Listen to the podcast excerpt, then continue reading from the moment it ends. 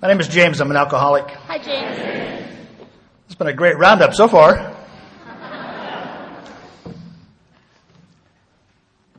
You familiar with Smart Water here in Minnesota? I brought some Smart Water. Hope it helps you with my talk. I get sidetracked sometimes, so I drink some of this. The first time somebody gave me this, one of my sponsees gave me a bottle of this, and I couldn't get the lid open. It was a, it's a really tricky lid. I guess you have to drink it first. Just out of curiosity, uh, how many people here tonight have sponsees? All right, fantastic. How many people here tonight have sponsees who are with them here tonight?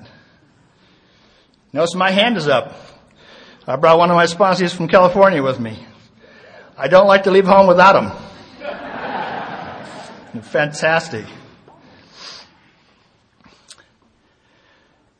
A, a, little while ago, I went to a conference and uh, I had a problem with the plane connection, and uh, I didn't know if I was going to make it to the conference. Kind of what's happening with Adam, but he'll be okay because it's tomorrow. But this was on the, I was going to speak on the day that I was flying, and uh, I called my host to ask him what I should do. I was uh, I, I was in fear, didn't know what to do, and he said, uh, "Read page 449 and go to a meeting." I knew I was in good hands. I'm in good hands too because Nellie's been showing me around and my sponsee Steve. So I felt like I've really been in good hands here in Duluth. So I've only been talking for like a minute, maybe two, and maybe I've said the two most important things that I'm going to say. If you want to stay sober, have sponsees. That's what the book says. Nothing so much ensures immunity from drinking as active work, intensive work with other alcoholics. And if you have a problem, there's a spiritual solution. So, I'm going to go another hour or so, but I wanted to get those two things out of the way in case, in case you stop listening before I stop talking. So, I got to thinking about this smart water, and I thought it would be really a good idea. I used to be in advertising a long, long time ago. It would be a really good idea if you could go into the liquor store and buy some smart whiskey. I loved, uh, I loved having uh, some whiskey and uh, trying to solve my problems, and you know, taking a lot of notes and then trying to read them the next day. But the problem is that liquor or whiskey is not labeled properly. So when you go into the liquor store, you don't know what you're going to get. You might get some of that. Uh, you might get smart whiskey. That's possible, I guess. Or you might get some of that uh, conviviality with friends or colorful imagination. You may get some of that stuff. Or you may get some of that dialing whiskey. You ever had that? Well, it's about, it's about four in the morning and you're just dialing people that don't want to hear from you. You ever have any of that traveling whiskey? You have to get up and uh, look at a newspaper to see where you are. I thought it was a girl. I really did. I mean, I, you know, I, was, I really did. I was very drunk.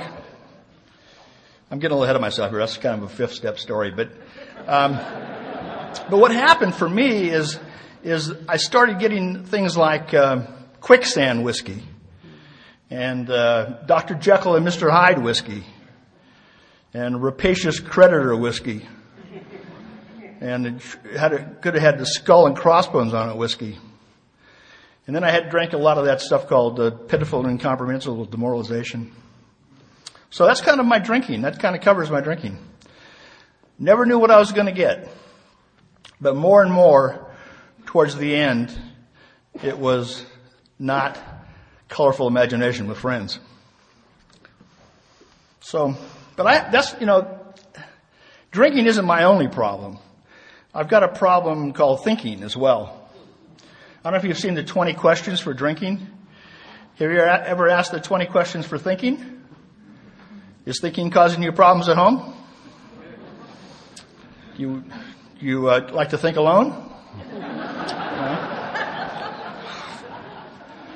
I'm driving down the street having this argument with about three other people, and I look around, I'm the only one in the car. And uh, I like something that Einstein says. He says, none of your current problems can be solved by the thinking that created them. I created my problems as a result of my thinking. I cannot fix my problems as a result of my thinking. And what I've learned in AA is to not spend time thinking about things that thinking's not going to help. So, but I need help. So, I have a sponsor. I'm on my second sponsor now. My first, I had a woman sponsor to start with. I didn't know that was uh, potentially uh, controversial, but I had a woman sponsor, and I'll tell you how I found her later on. But uh, her name was Donna, and she died when I had uh, 18 years of sobriety. And uh, the last thing I remember Donna saying to me is, "Sobriety is no fun when you can't breathe." She was a really heavy smoker.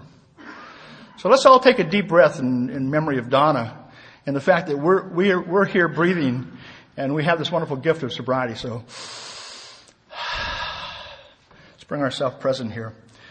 So there's a, there's a saying in AA, be nice to the newcomer, he may be your sponsor someday. So I was nice to Jack when he was new and now he's my sponsor. And Jack, uh, he retired recently uh, as an air traffic controller. And I retired recently from the, I, taught, I was a teacher in a prison and it was called the Department of Corrections. So corrections and control. Jack and I have issues. So, but I heard a good, outside of a meeting a little while ago, I heard a, a, a good reason to have a sponsor because somebody was asking this, this guy that he appeared to be relatively new, uh, what his sobriety date was. And he said, which one? And um, that was already a clue. He said, I have I got out of prison about three years ago, so my sobriety date from meth is, is three years. I have three years off meth. And uh, I quit pot about six months ago. So my sobriety date from marijuana six months ago. And uh, I, celebrated, yesterday I celebrated 90 days without drinking. But I had a beer last night, so I guess I have 89 days today. So. It's called newcomer math. So. I only have one sobriety date. It's the first one I've ever had, and it's the only one I've ever had. And uh, it's said in, around here that if uh, either you change or your sobriety date will. So I'm here to share with you how I've changed because my sobriety date has not changed. It's December the 6th, 1982. And uh, it's the last time I smoked marijuana. Thank you. I'm, I'm coming up on 33 years. And uh, clapping for an alcoholic who quits drinking is like clapping for a cowboy with hemorrhoids who stops riding his horse. So, thank you for that recognition there. I was smoking marijuana because I had determined myself that uh, I, w- I was having a problem with alcohol. I'm not sure if I wanted to quit drinking or not, but I wanted to quit having the consequences of drinking. And so I didn't, I didn't really know how to quit drinking because I hadn't found you yet. So what I decided that I would do is I would smoke pot. Because my problem, according to me, was alcohol. So as long as I wasn't drinking, I thought that I would be okay. So I quit drinking. I tried, you know, thousands of times, like most of us have, to quit drinking. But this one time, uh, because of the, the, availability of shopping bags full of marijuana, because I was a grower, I, I love this theme. Um, I'm quite a good gardener, I must say.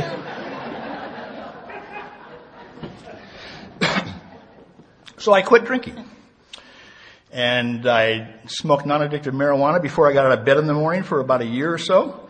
And uh, during that time, my sister came to AA. And she invited me and she encouraged me to come. She knew what my drinking was like. And I kept reminding her that I was not drinking. I was putting a lot of Visine in my eyes when I saw her. But I finally ended up in AA as a visitor. I actually introduced myself as an existentialist. Um, I was not an alcoholic. I, I, hadn't even had a drink for, I don't know, a year maybe.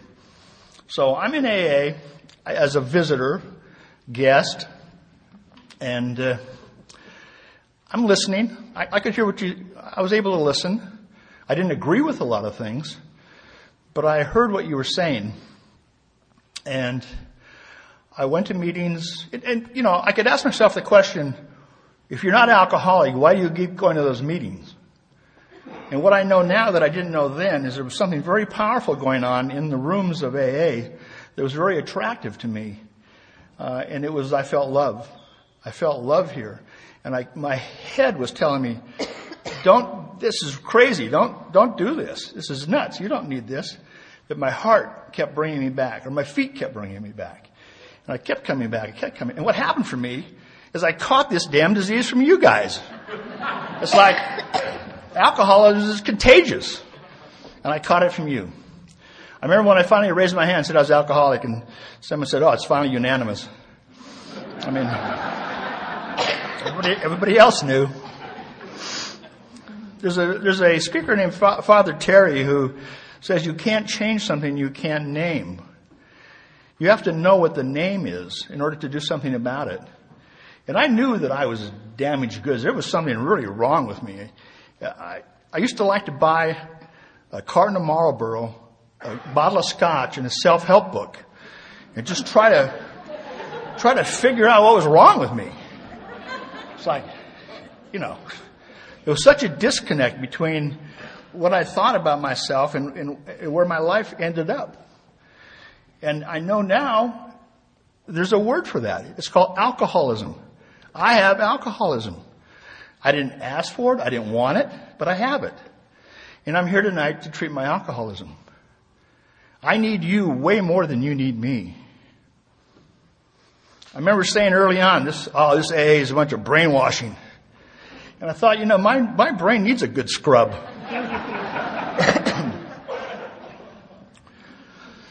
so I'm going to meetings and somebody says, uh, you have an allergy to alcohol and you have to go to meetings for the rest of your life. I got to thinking about that and said, my dad had an allergy to bananas. He never went to a meeting in his life. There is no such thing as BA.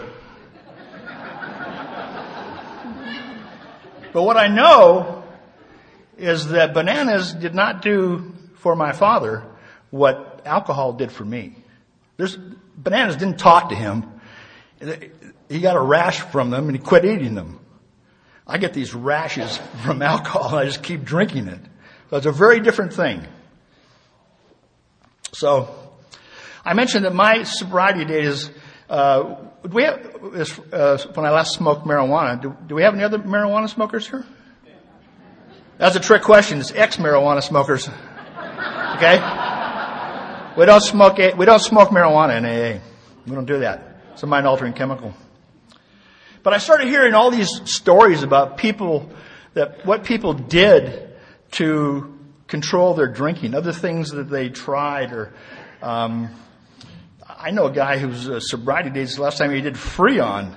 I mean, that's got to be really nasty. But I sponsor a guy, you can't make this up. He, he went to Amway one time to help him control his drinking. Yeah, he thought it would, that would help his drinking. Now, some people get divorced to help their drinking, or they get married to help their drinking, or they go in the army to help their drinking, or they go to Oprah, or they go to Chopra, or, you know, we do all kinds of things. And then hopefully we end up in AA. So I'm going to AA and I start meeting these characters and I'm thinking, how in the world are these people going to help me? There was a guy named Boxcar Bill and uh, Dumpster Don and uh, SWAT Team Ron, Booger John, Machine Gun Tony. A lot of the names have kind of weapons involved with them for some reason. Shotgun Nancy. P-Bed Ed. Inappropriate Dave. Dave, that's inappropriate. Oh, Dave, don't, don't say that. So all these people, I think, oh, well, yeah, maybe they can help me. So I'm going to meetings and, uh, I'm not doing much else, just going to meetings. And this guy, this old timer, you know, you know how they are. They comes up and he kind of pokes me in the chest. I was a 39 year old bachelor at the time. I wasn't a kid. And he said, uh, you working the steps, boy? And I said, I don't really like your 12 commandments. You, are you reading the book? I said, no, no, I don't even know Mr. Brown. I'm not reading the book. Are you praying? I don't really believe in God. Are you meditating? My head's too busy for that. And then he asked me the kicker. He says, well, how's it going? it wasn't going very well. I wasn't doing good. Because all I was doing was coming to the meetings. And as I see it, my experience, and I think a lot of other people see, there's only a window of time between putting down the drink and putting down the drugs and starting to work this program. And I was coming to the place where I was very close to the, to the end of being able to hold it together myself. And then I looked at this, how it works, that part of what was read today. And I started, I asked myself, I wonder, I wonder if I have the skill set to do this. Am I, not am I clever enough, but am I, uh, can I do this? And then uh, the first thing is, okay, um, I have to thoroughly follow a path. I got to thinking about my drinking. Well, I know how to follow a path. I had a rut going between me and the liquor store. I've mowed a lot of lawns in my day. And when you walk on a lawn, it pops right back up again. If you look behind you, you can't even see your footsteps. In order to create a path, you have to go over that lawn over and over and over, hundreds of times, maybe thousands of times, and you create a path. So I know how to create a path because I've done it before in my drinking. And this is something about um, people who do not recover or people who cannot or will not completely give themselves to the simple program. So, well, I completely gave myself to alcohol. I know how to do that. That shouldn't be too hard. Then this is something about being honest. I think, oh, that's a tough one. Because I had lied to myself for so long, I really wasn't able to tell the truth from I believe my own stuff in my head. And I don't remember ever reading a book to explain to me how to be honest. But I could hear it in your voice. When you shared about yourself, I knew you were telling the truth about yourself. And I believed that I could learn how to do that by watching you do it. So I thought, okay, I can learn how to be honest. Then it says something about, um, what else does it say? Half measures avail us nothing, it says. And what does that mean? Well, as I understand it, it means quitting drinking and not working the steps. So only doing half of what we need to do. As alcoholics, we need to do two things. We need to quit drinking and we need to work the steps. Then it says something about getting rid of our old ideas. And I, I didn't know that I had old ideas but I knew that the ideas that I had were killing me. I needed to change my mind. And we, I, it's not a, it's more than a bumper sticker to say, change your mind, change your life. And I needed to do that. Then it says something about, uh, without help, it's too much. I understood that. If I get in the ring with alcohol, put your money on alcohol. Don't put your money on me because alcohol is going to kick my ass. That's what it does. So I think, I need help. I cannot beat this by myself. Then it says something about finding God. And I think, oh, does it have to come to that? I studied philosophy in college. And uh, again, one of my old ideas. I had some ideas about that. And uh, they were not serving me well. And then it says something about uh, going to any lengths. And I thought, that one bothered me because I wasn't sure what that was going to mean. Are you going to splash water on my face? Are you going to have me go to the airport and hand out literature in a white robe? I, I didn't know what was going to happen. Um, I just had these crazy thoughts in my head. But I think I know what it means. I know what it means today for me. It means today I will go to any lengths to not have a drink today. Today's the day that counts, and I'm not going to take a drink today. So I, and I also knew that I've been to, I was a bar drinker and I never went into a bar and watched somebody else drink and think that I'm going to cop a buzz off of it. I knew you had to drink it yourself to, to have it, to get the buzz. And that's kind of what AA is too. I can't watch you be sober and it's going to rub off on me. I've got to do it myself. So with all this kind of reflection, I was ready to, to, to start doing something, but I wasn't too sure what. And what ended up happening for me is I went to a, a counselor. His name was Howard. And uh, he was a, he's a member of AA, but he also had a family practice. And for the first time that I could ever recall, I told somebody else the truth about me. I'd never done that before. I'd gone to shrinks and psychiatrists and stuff, but I always lied to them. I heard somebody say that people in AA really ought to go to veterinarians instead of psychiatrists because veterinarians always have to guess what's wrong with their patients. You know, because we never, we never say. But I told Howard the truth. I cried, snot raining down my face. And my drinking, I would characterize it, I would describe my drinking as being sleazy and secretive. I had this, I'm in the book. If you're new, find yourself in that book. I'm in that book all over that book. But the Dr. Jekyll and Mr. Hyde, the one kind of personality here and another kind of personality here, and the two of them don't get together, that was very me. I wore a tie in the daytime and I had these sleazy places I went to at night. So I was very secretive and I pushed people away from me. So after an hour of being in Howard's office, he got out a piece of paper and he wrote prescription at the top, get on your knees and pray. And I paid him $50 for that. It was like a $50 fifth step, I guess. Uh, no four step, but it was, it was, you know, uh, I did that and I think for some reason I was gonna, I started to do that. It's like the, the menu is not the meal and the map is not the journey and the prescription is not the medicine. Okay, this, this how it works is like the menu or more like the map. But I have to take the journey. And I started to take the journey by asking God that I didn't believe in to help me. I said, God, what do you want me to do? And give me the power to do it, which is what the literature says. And, and at night I'd say thank you for another day of sobriety. And through Howard, I got a phone number of a woman, Donna, and I called Donna and asked her to be my sponsor. I've never met her before, never seen her before, knew nothing about her. And she agreed to do that as long as I would go to four meetings a week, writing a journal, and work the steps with her.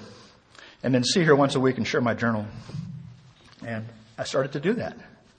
And about that same time, I bought a new car. I had a uh, alcoholic truck prior to that. Seen those? I didn't look in the parking lot too carefully, but usually there's one at an AA club.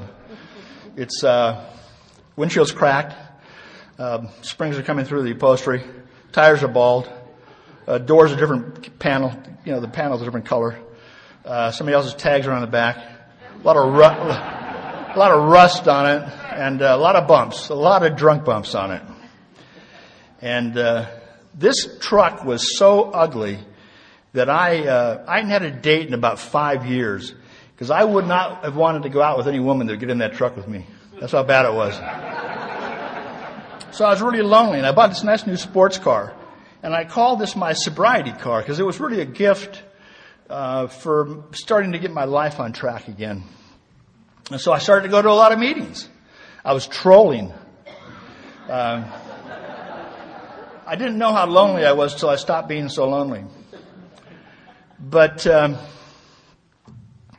I don't know if anybody's planning on using AA as a dating service, but I will say this about it: that the the uh, the odds are very good, but the goods are very odd. So.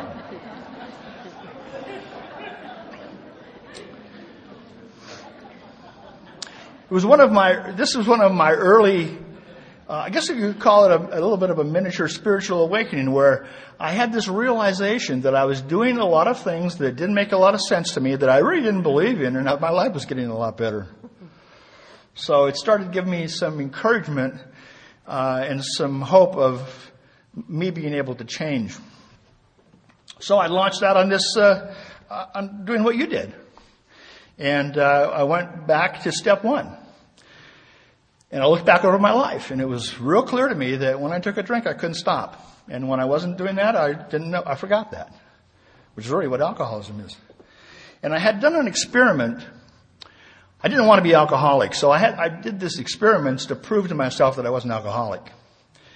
And so I thought, okay, I didn't even know what an alcoholic was, but th- an alcoholic could not not drink for 30 days. I know that for a fact. If a person is alcoholic, they couldn't not drink for 30 days. So I decided to do that.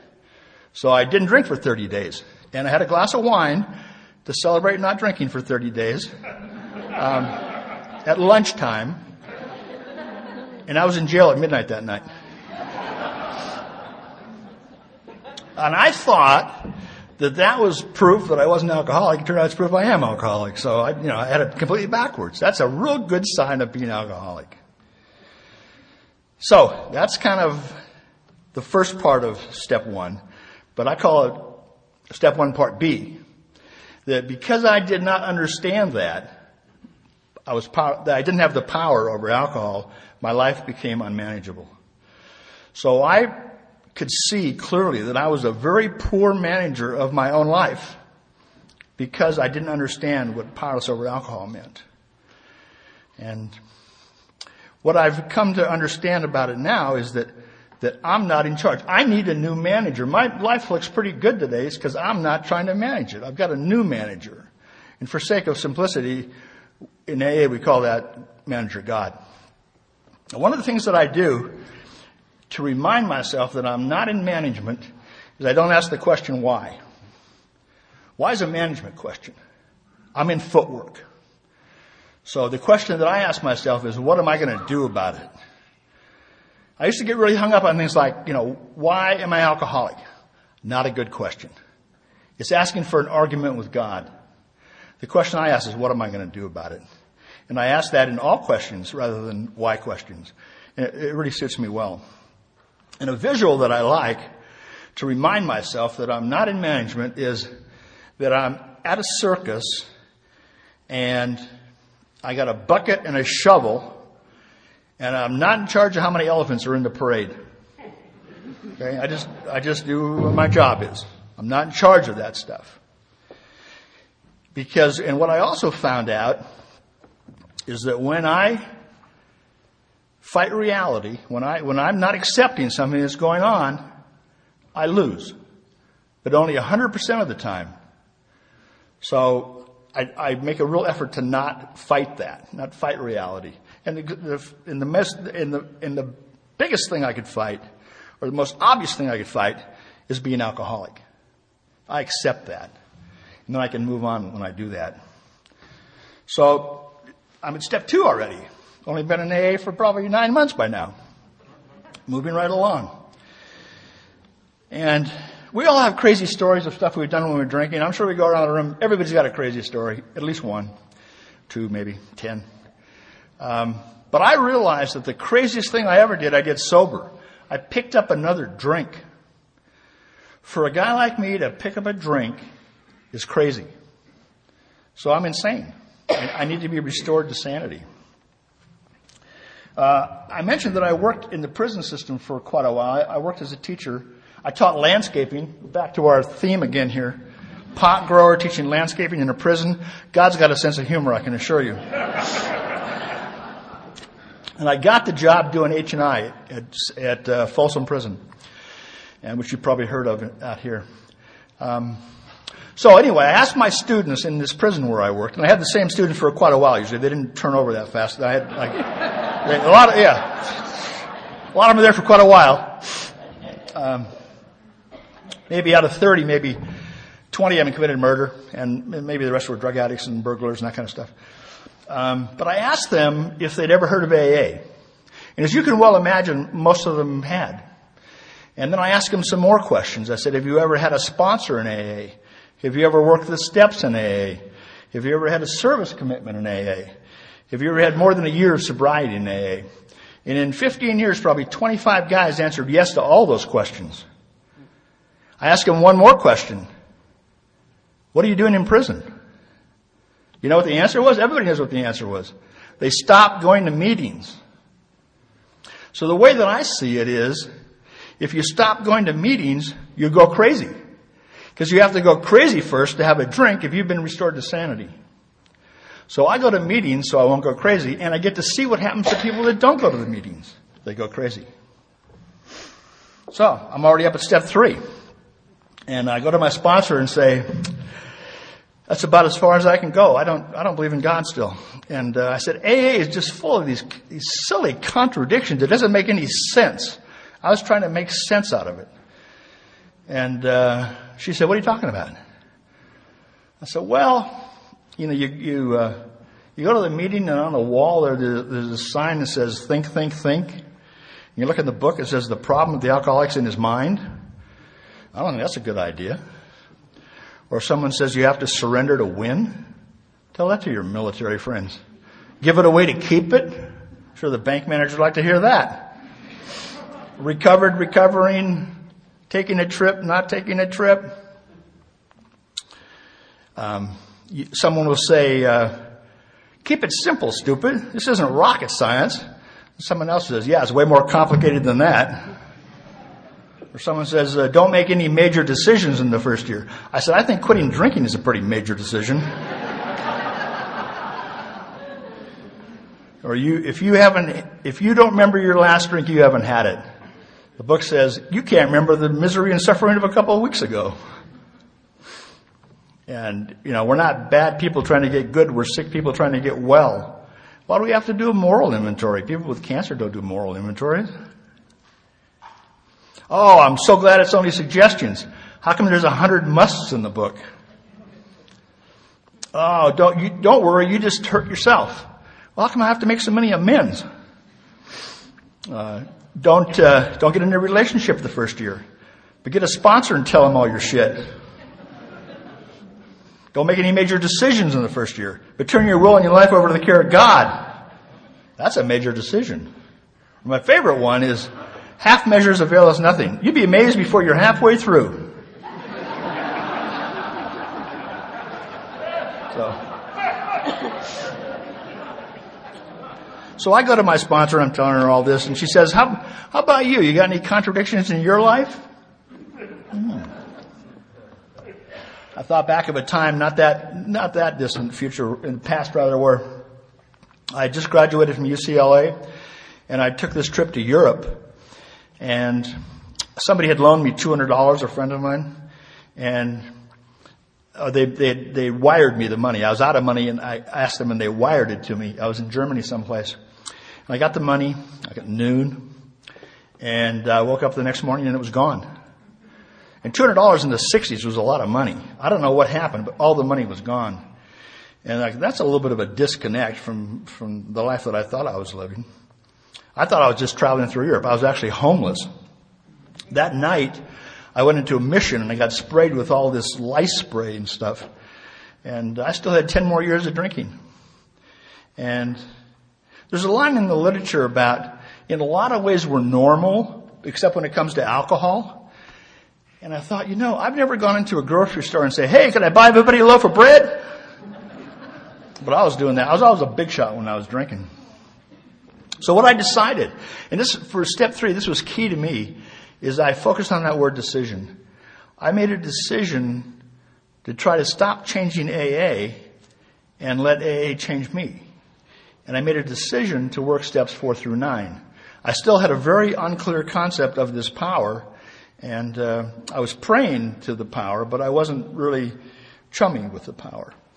But I was able to take step three to move forward and say, okay, I'm going to work this program. I'm going to believe that you're not all lying to me at the same time, and that my life will get better when I do the things that you said that you did. And I see, I can look back at it and I see it's a lot like, uh, it's a lot like gravity. Gravity, uh, doesn't just let some people down. Gravity lets everybody down. And AA, these principles, spiritual in nature, work for everybody that works them. It's not that I got lucky and they work for me and they won't work for you. They work for everybody who works them. So our job is just to get willing enough to do it. And so I got to that point where I was willing to do that. So I got out a piece of paper and uh, I, I have a bad memory. And, and my wife calls it purposeful forgetting. But I can barely remember being in high school. And I don't want to remember, I guess. I don't know what it is. And I didn't think I had a lot of resentments. But I, I knew I had a lot of hate in my heart for my father. I hated him. And uh, I spent years not even talking to him. And he was an alcoholic. So anyway, I uh, I started. I put his name at the top of a paper, and I started to write about the hurt that I felt, and I started to cry. And I called my sister, and I called in work. I couldn't work that day, and I just cried and talked and cried, and and something happened that day. Those tears just washed away that that anger that I had towards him, and I could see how spiritually sick he was from where he came from. And uh, it, my relationship healed that day. It's, it's the weirdest thing, and the, the, the, literature says something about that. And uh, my fears list, I, I had uh, God and women on my fears list, which is two two key relationships in my life. And if they're based on fear, they can't be good relationships. And then all my secrets were around my sexual inventory. And I, and then I went and did my fifth step with my sponsor. It was kind of a rainy day in November when I did it. And, uh, we drove out into the country where I used to raise, uh, pot. And, um, she saw a lot of trash along the side of the road. It must have been the day that you put the garbage cans by the street and it gets picked up and maybe some dogs had gotten into it or not, but she was talking about having to change her focus because she was focused on this trash. And I do my fifth step and uh, we're driving back to her house and there's a rainbow. It just touched me deeply that that I had my my life to me was like a garbage can and I tipped this garbage can out and I just I felt wonderful. And the book talks about that. On page 75, there's some wonderful promises that happen when we do a fifth step. And so why did I wait so long to do it? Because I just felt a closeness to my creator and I felt that I was a solid member of AA. Like I was doing what you were doing. Like I'm a member. And the fifth step was crucial to me. So I go to do six and seven. In the meantime, this this uh, this sobriety car thing worked out really well. I go to a meeting and this woman says, "You want to step outside and I'll see if I can work you into my story?" And uh, I ended up getting married to her. And you know, I'd take her, our idea of a date would be go to a meeting and uh, I'd take her home and I didn't know whether to kiss her or say the Lord's Prayer, you know. But we got married and uh, I had about two years of sobriety at the time. And she had a couple of children. So uh, I got to be a father and a husband on the same day. And she had, uh, her sister had children nearby, so I got to be a father and an uncle and a husband on the same day. And I didn't know how to do any of this stuff. Just prior to getting sober, I was living on this property and my best thinking was to put barbed wire around the outside of it to protect my marijuana from the teenagers in the neighborhood. And I had a case of vitamin C and some brewer's yeast and I was just going to drink and smoke myself to death, but be healthy when I was doing it. And I realized much later that the worst punishment we have in America is solitary confinement. That's the worst thing we do to anybody in this country. And I was doing that to myself. In my disease, that's where I ended up. And now I'm getting sober, I'm working this program, and I'm a husband, and a father, and an uncle. And I don't know how to do it. But I'm doing six and seven, and what I find out is that I'm a fault finder. That you're not going to do it right I'm going to point it out to you because I know all the internationally accepted standards way of doing things. And then you're going to, I'm going to push you out of my life the, so I can drink the way that I like to drink. And that doesn't work when you're, when you have those relationships. And, uh, I wanted so much to be better at it. And one of the problems was that nobody knew how to do the dishes properly. So I thought, well, what's the solution to this? I thought, well, I'll start doing the dishes. So I would get to the, the sink and I would, I didn't want to do the dishes angrily. I wanted to do the dishes peacefully. And I'd stand at the sink until I could get peaceful enough to just do the dishes. Doing the dishes is very spiritual when you're just doing the dishes. Um, and then Angela, my seven, she was seven when I became her stepdad. She, her, she starts off saying, well, you're not the boss of me. And she had a Dalmatian, which is like a dog from hell, and uh, just couldn't be trained. And I'd be driving home from work, and I'd get I could see myself getting madder and madder and madder as I got closer to home, knowing that I'd have to step over that stuff when I got home. Sometimes I'd turn around and go back to my sponsor's house, and just say, just step over it. And I, I, what I started to do with Angela is I started to treat her like a newcomer, like you treated me. Like be kind to her, encourage her. Uh, don't, don't criticize her all the time. The very things that you did to me, be loving and kind and supportive. And I started writing her notes telling her how happy I was to be her, her stepdad. And uh, the relationship just started to get a whole lot better. And many years later, she asked me to walk her down the aisle. I'm the stepdad. And her father was at the wedding and he thanked me for raising his daughter. You taught me how to do that. I don't know how to do that. I'm a fault finder. I push people away. I learned how to do that by treating her the way you treated me. Thank you for that. You taught me how to do that. Uh, so, and I got to pay for that wedding too. I got to write the checks for that wedding.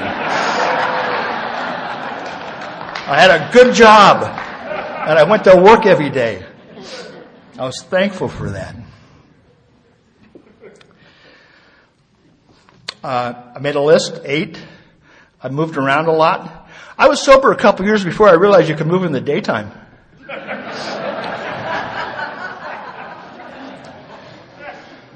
So a lot of people, I, you know, I was drinking, they were drinking. I mean, I, am more than willing to make amends uh, wherever possible.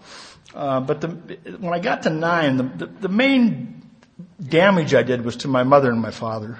I have two sisters, but I didn't. I don't think I did uh, any detrimental things to them that that I required, you know, formal uh, nine-step work on. But my father definitely. And uh, many years later, I invited my father to come and live with us. He moved into our house, and uh, I had a lot of love in my heart for him. He hadn't changed, but I had a lot of love for him. He was there about 30 days, and somebody said something he didn't like, and he said, I'm out of here. And he left. He was a fault finder. He's buried someplace about 50 or 60 miles from here, I think. A lonely man who died by himself. My mother, um, she died when I had five years of sobriety, and uh, I was able to be a good son. You taught me how to do that. I thank you for that. In my, in the, but the amends that that touched me the most were a couple of financial amends. One was for five dollars, and one was for ten dollars. Not a lot of money. The the ten dollar one, I had. Uh, I used to go to this restaurant. I was a, I was the secretary of the step study meeting. Went to this restaurant at lunchtime, and I got ten dollars too much in change one day. And I thought, well, if you can't count, it's not my job to tell you. And I put it in my pocket. But I felt badly about it. We were probably on step nine at the meeting, and a couple weeks later, the woman came up who owned the place and said she was selling it. And I'm thinking, if I'm going to make this amend, I need to do it today.